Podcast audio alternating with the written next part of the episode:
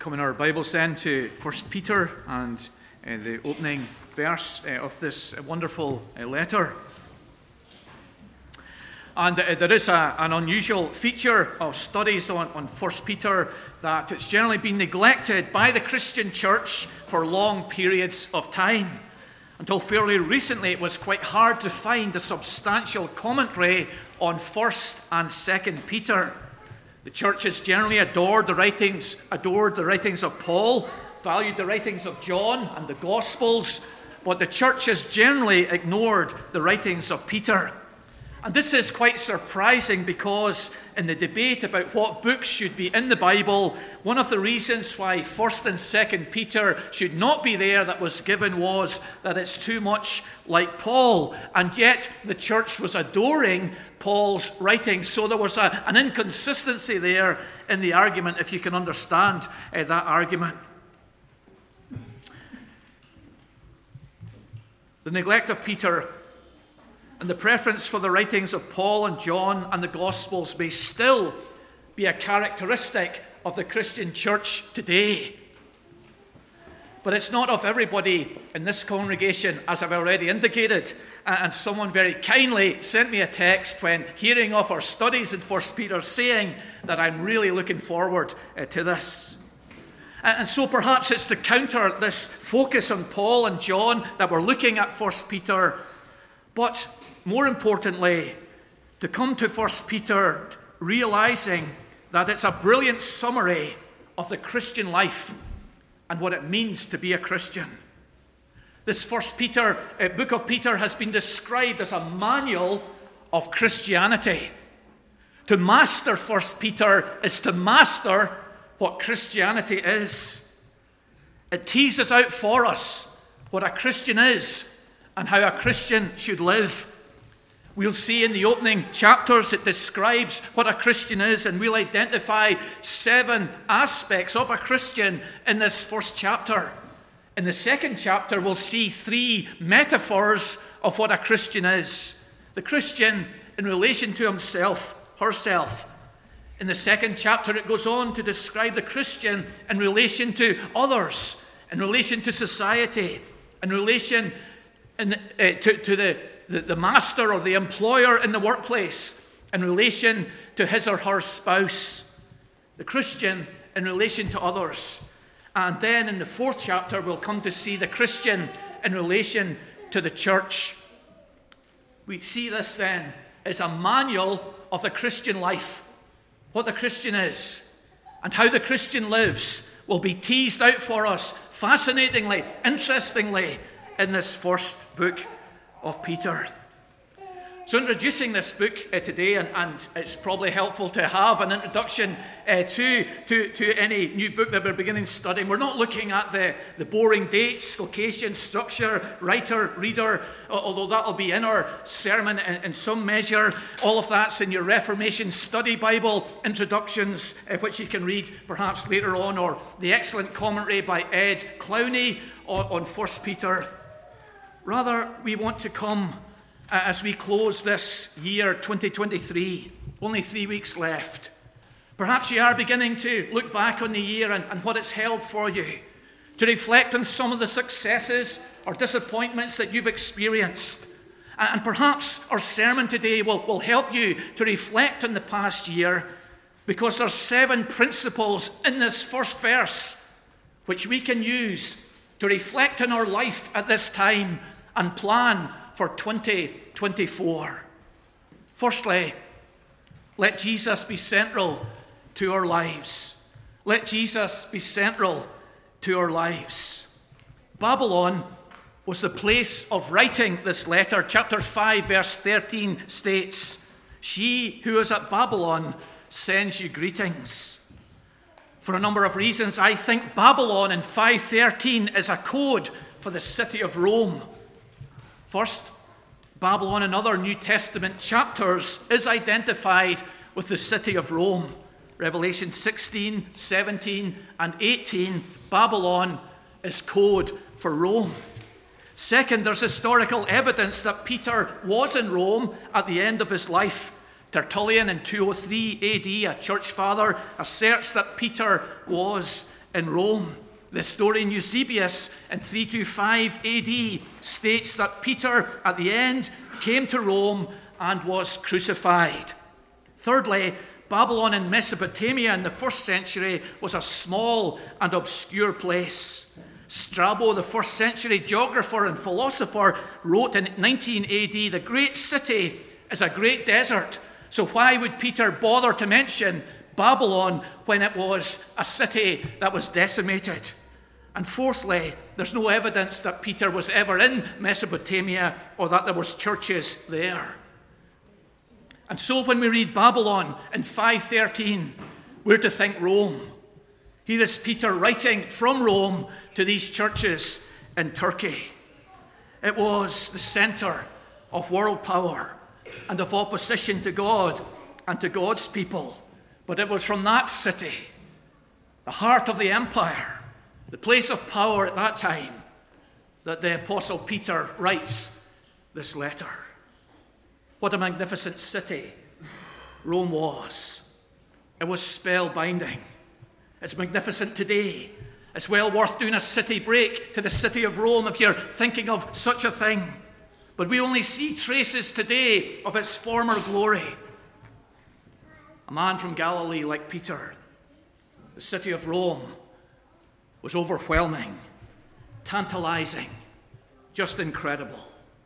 Today we can go and we can see the straight streets and we can imagine the charioteers racing down the straight streets in Rome with those high buildings on, on either side and people hanging out and cheering on their heroes from, from those uh, windows up on the high buildings. We can see the streets. But Peter saw the chariots and the racing and heard the noise in the city of Rome in its height in the first century. We see the remnants of the Colosseum. We can use our imagination to, to picture that the crowds that were there uh, and the, the games that were going on in the center of that stadium. But Peter could visit the Colosseum, could watch the games, could hear the crowds with his very ears. What a magnificent place Rome was in the first century. Everyone wanted to go there, be part of it. But Peter wasn't spending his time sightseeing. He wasn't distracted from his calling. Roman history or archaeology did not take over his life at this point. Christ remained king of his heart, and love of the church remained prominent in his soul. Jesus was central to his life. And all of us are surrounded with distractions. Teenagers, on average, spend 4.8 hours a day on social media, and perhaps that's a distraction for some teenagers. Older people who avoid social media, they spend hours reading the newspaper or watching their programs. All of us, like the Apostle Peter, are surrounded by tantalizing, interesting, gripping things which will sap away our time. Well, let's, like Peter, have Jesus the center of our life. What dominates our thoughts at this time? Our life, our time? Is it the new bathroom we're putting in? Changing the car in the new year, the summer holiday that we're planning, the festive shopping that we're engaged in, these things taken over in our life. We need to study 1 Peter. He barely mentions himself or this magnificent city. The book is all about Jesus and what made him like that. Peter had seen, he tells us, the greatest sight. 5 verse 1 He was a witness of the sufferings of Jesus. And that sight of Jesus hung between heaven and earth, bearing away the sin of the world, his sins included, transformed the man and placed Jesus at the center of his life. Secondly, let us serve Jesus better. chief objection to Petrine authorship is the good quality of the Greek in this letter. First Peter is written in excellent Greek. The letter exhibits an author with a good vocabulary and an ability to effectively use a wide variety of verbal forms and sentence structures. And this leads one writer, Beare, to write of Peter that he should that he should ever become a master of Greek prose is simply unthinkable. We disagree with Beare, of course. We recall the amazement of the Sanhedrin at Peter's linguistic ability in Acts 4:13. Though he was unlearned, that is, never been at the rabbinic schools, he was eloquent and powerful in his oration. Greek was commonly spoken in Israel. A plaque in the temple in Jerusalem, unearthed in the 19th century, warned Jews not to go beyond that point, and it was written in Greek. Inscriptions found on the walls of the synagogue in Ophel Hill in the south of the Temple of Jerusalem were also written in Greek. Cities around the Sea of Galilee spoke the Greek language. Here's Peter, called to be an apostle to the Jews in the Greek speaking world. And he's developed his Greek to serve God, to fulfill his calling. He's worked hard at it. He was conscientious. He was precise. He was exact. He was polished in his writing here. The colloquialisms of his time in Galilee, the slang, the mistakes were ironed out. And he writes here, inspired by the Spirit, of course, with wonderful language. Let us serve Jesus better. Joseph Conrad, he lived 1857 to 1924. His first language was Polish. His second language was French. And his third language was English. He only started learning English at the age of 21. But one of his novels, called Lord Jim, published in 1900, is considered a classic in the English language. Here is Peter, a fisherman from the backwaters of Israel.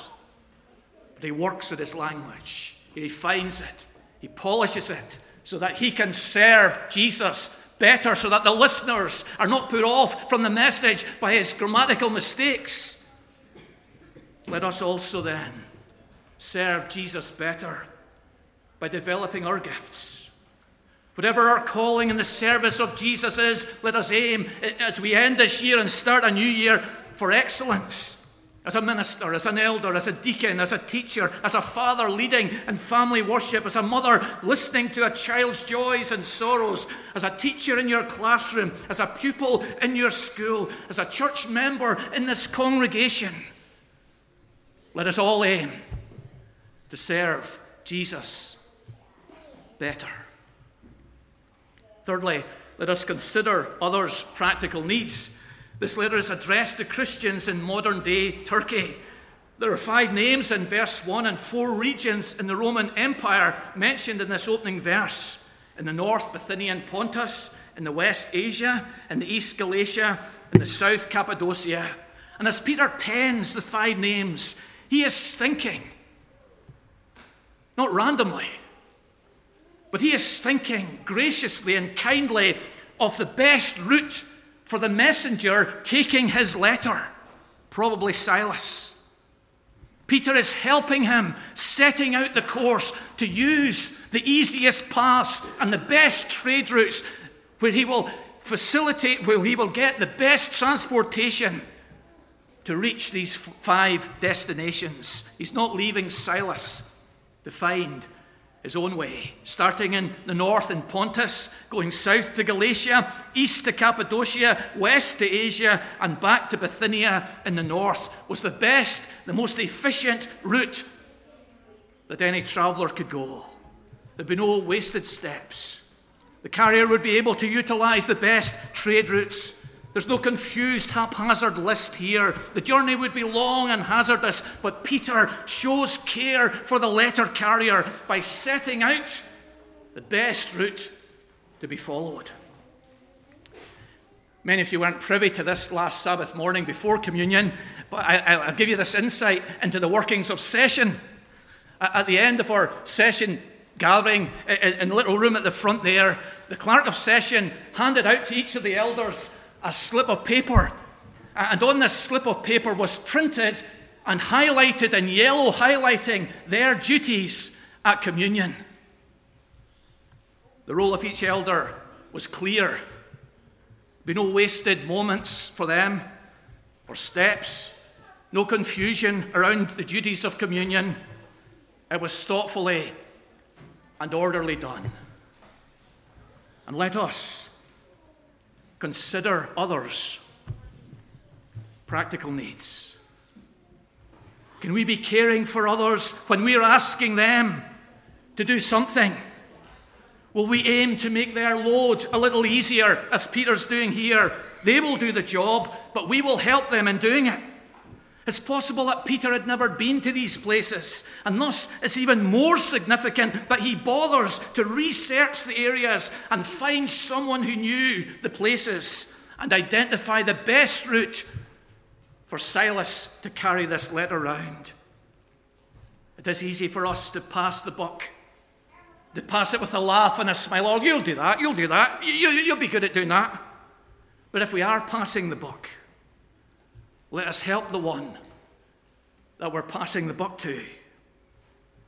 Peter is not going to take this letter to these five places. His feet are not going to get blistered. His teeth are not going to chatter in the cold weather. His face is not going to be battered with the rain. His heart is not going to be pounding at the howl of wolves. Someone else will do this delivery job while he remains in Rome, but he will do his best to help that person. When a young person is going to university to study in Belfast or in Edinburgh, I immediately think of a book that I could give them that will help them and encourage them, as I've just done with Francis here, uh, on their way. Maybe like Peter here,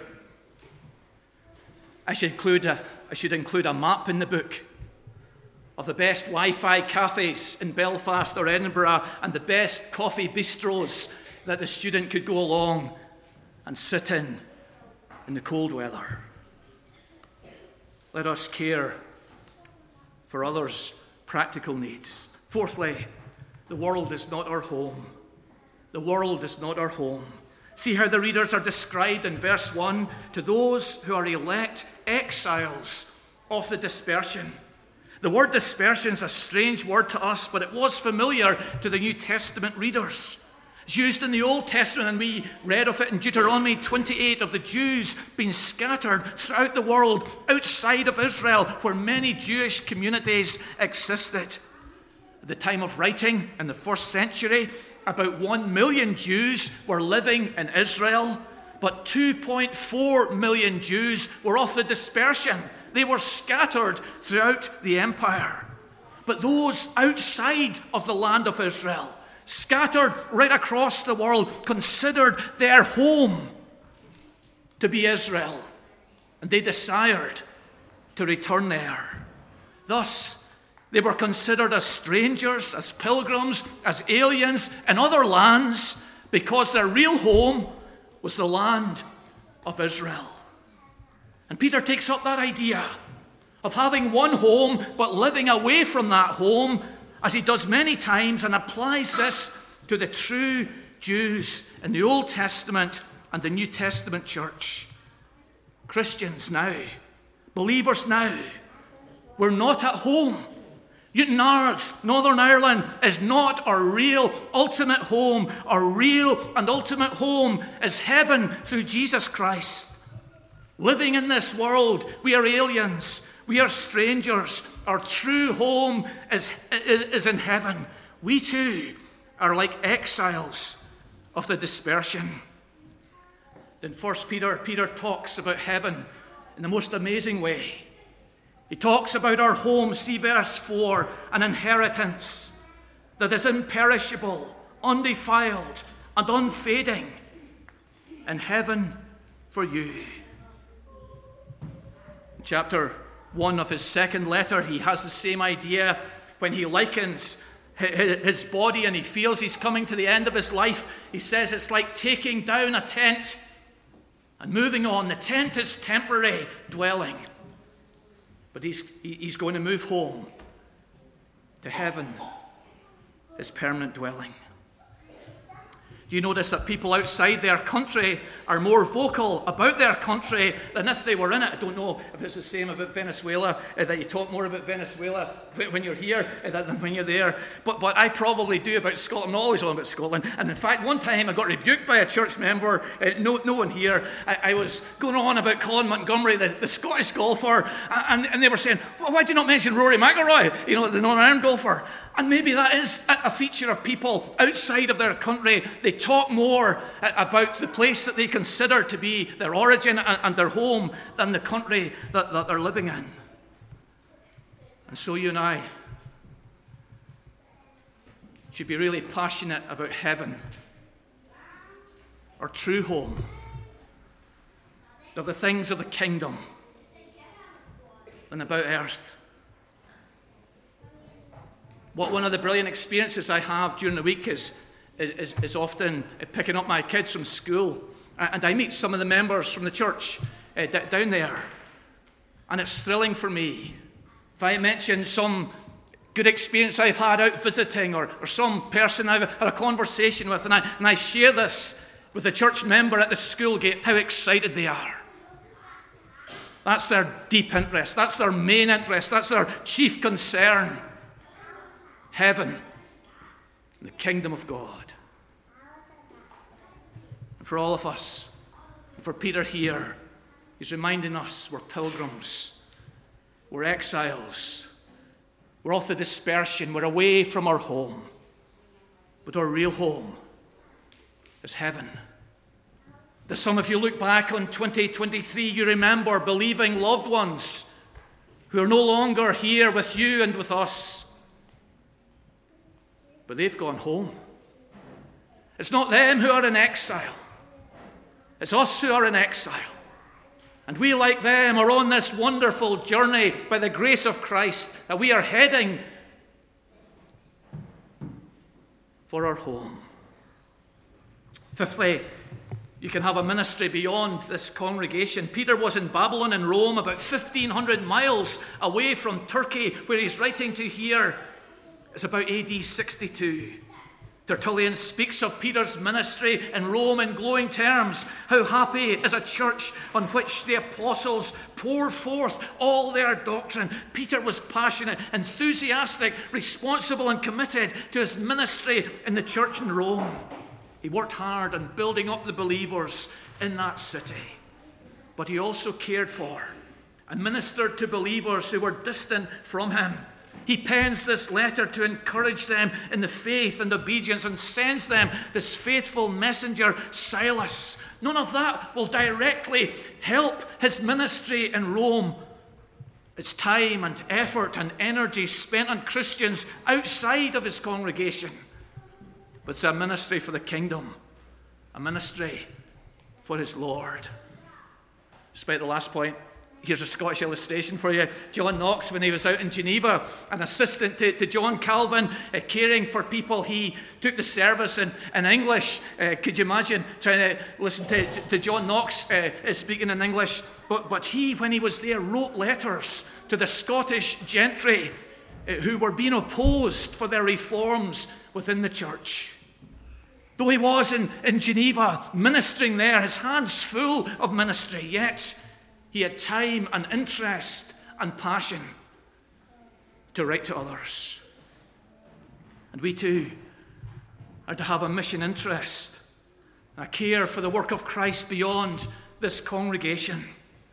And we too are to try and help in some way. We pray for Mark, we pray for Hannah, but can we do more? I heard this week uh, uh, from Andrew uh, about Sashko uh, uh, out in uh, Ukraine, translating the Reformation Study Bible into the Polish language. What a project this is, and we can pray for that, but can we do more? Peter prayed for these believers in Turkey, but he did more. He wrote to them this deeply encouraging letter. Sixthly, be willing to minister outside your comfort zone. Peter was appointed by the Lord uh, to, and the church uh, to be the minister of the Jews. Galatians 2 7. He was a Jew. He understood the Jews, the mindset, the laws, the customs of the Jews. That was his main focus and interest. That was where he was comfortable with, ministering and teaching the Jews.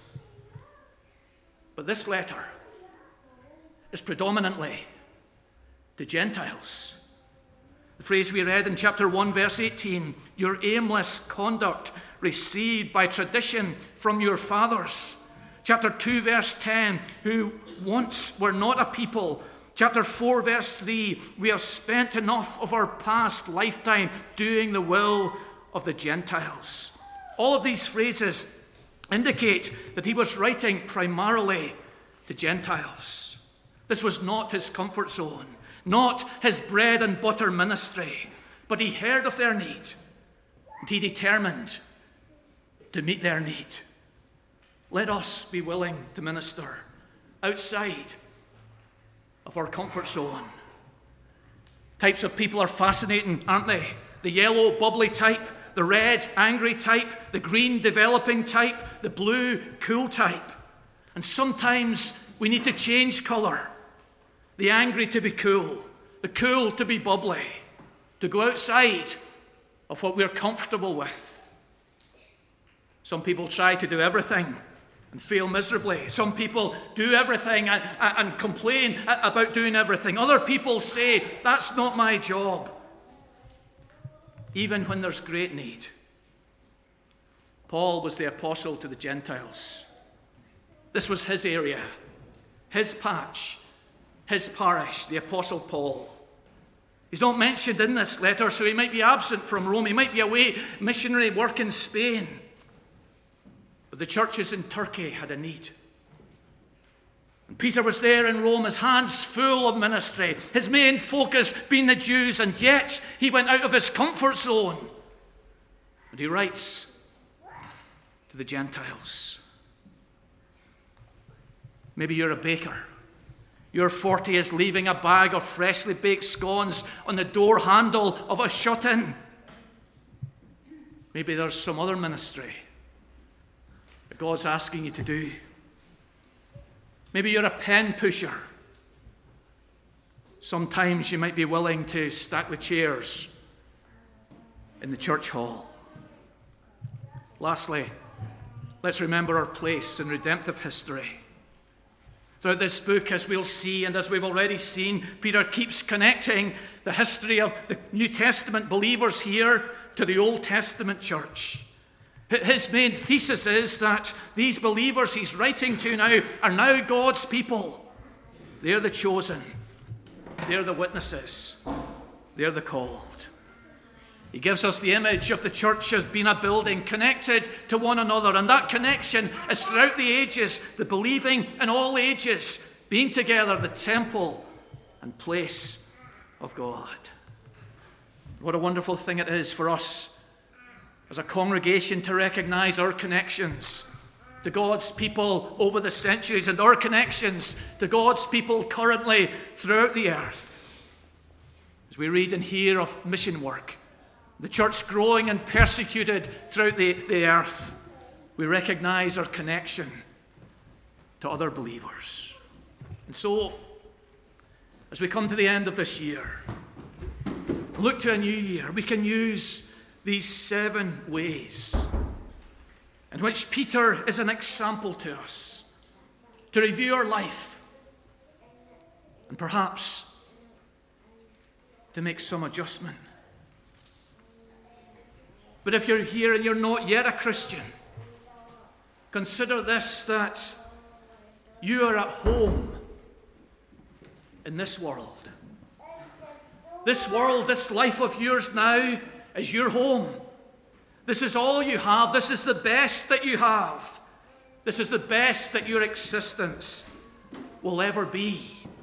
Because what waits for you after death is awful, unspeakable, and eternal judgment. You need to change that by God's grace. what you need to do is have a new home. A home not here, but a home in heaven. For that to look forward to after this life, as you repent of your sins, as you believe in the Lord Jesus Christ who died on the cross for the sin of the world, you will be forgiven, and you, by God's grace, will have a home certain, sure, glorious, in the presence of God forever and ever.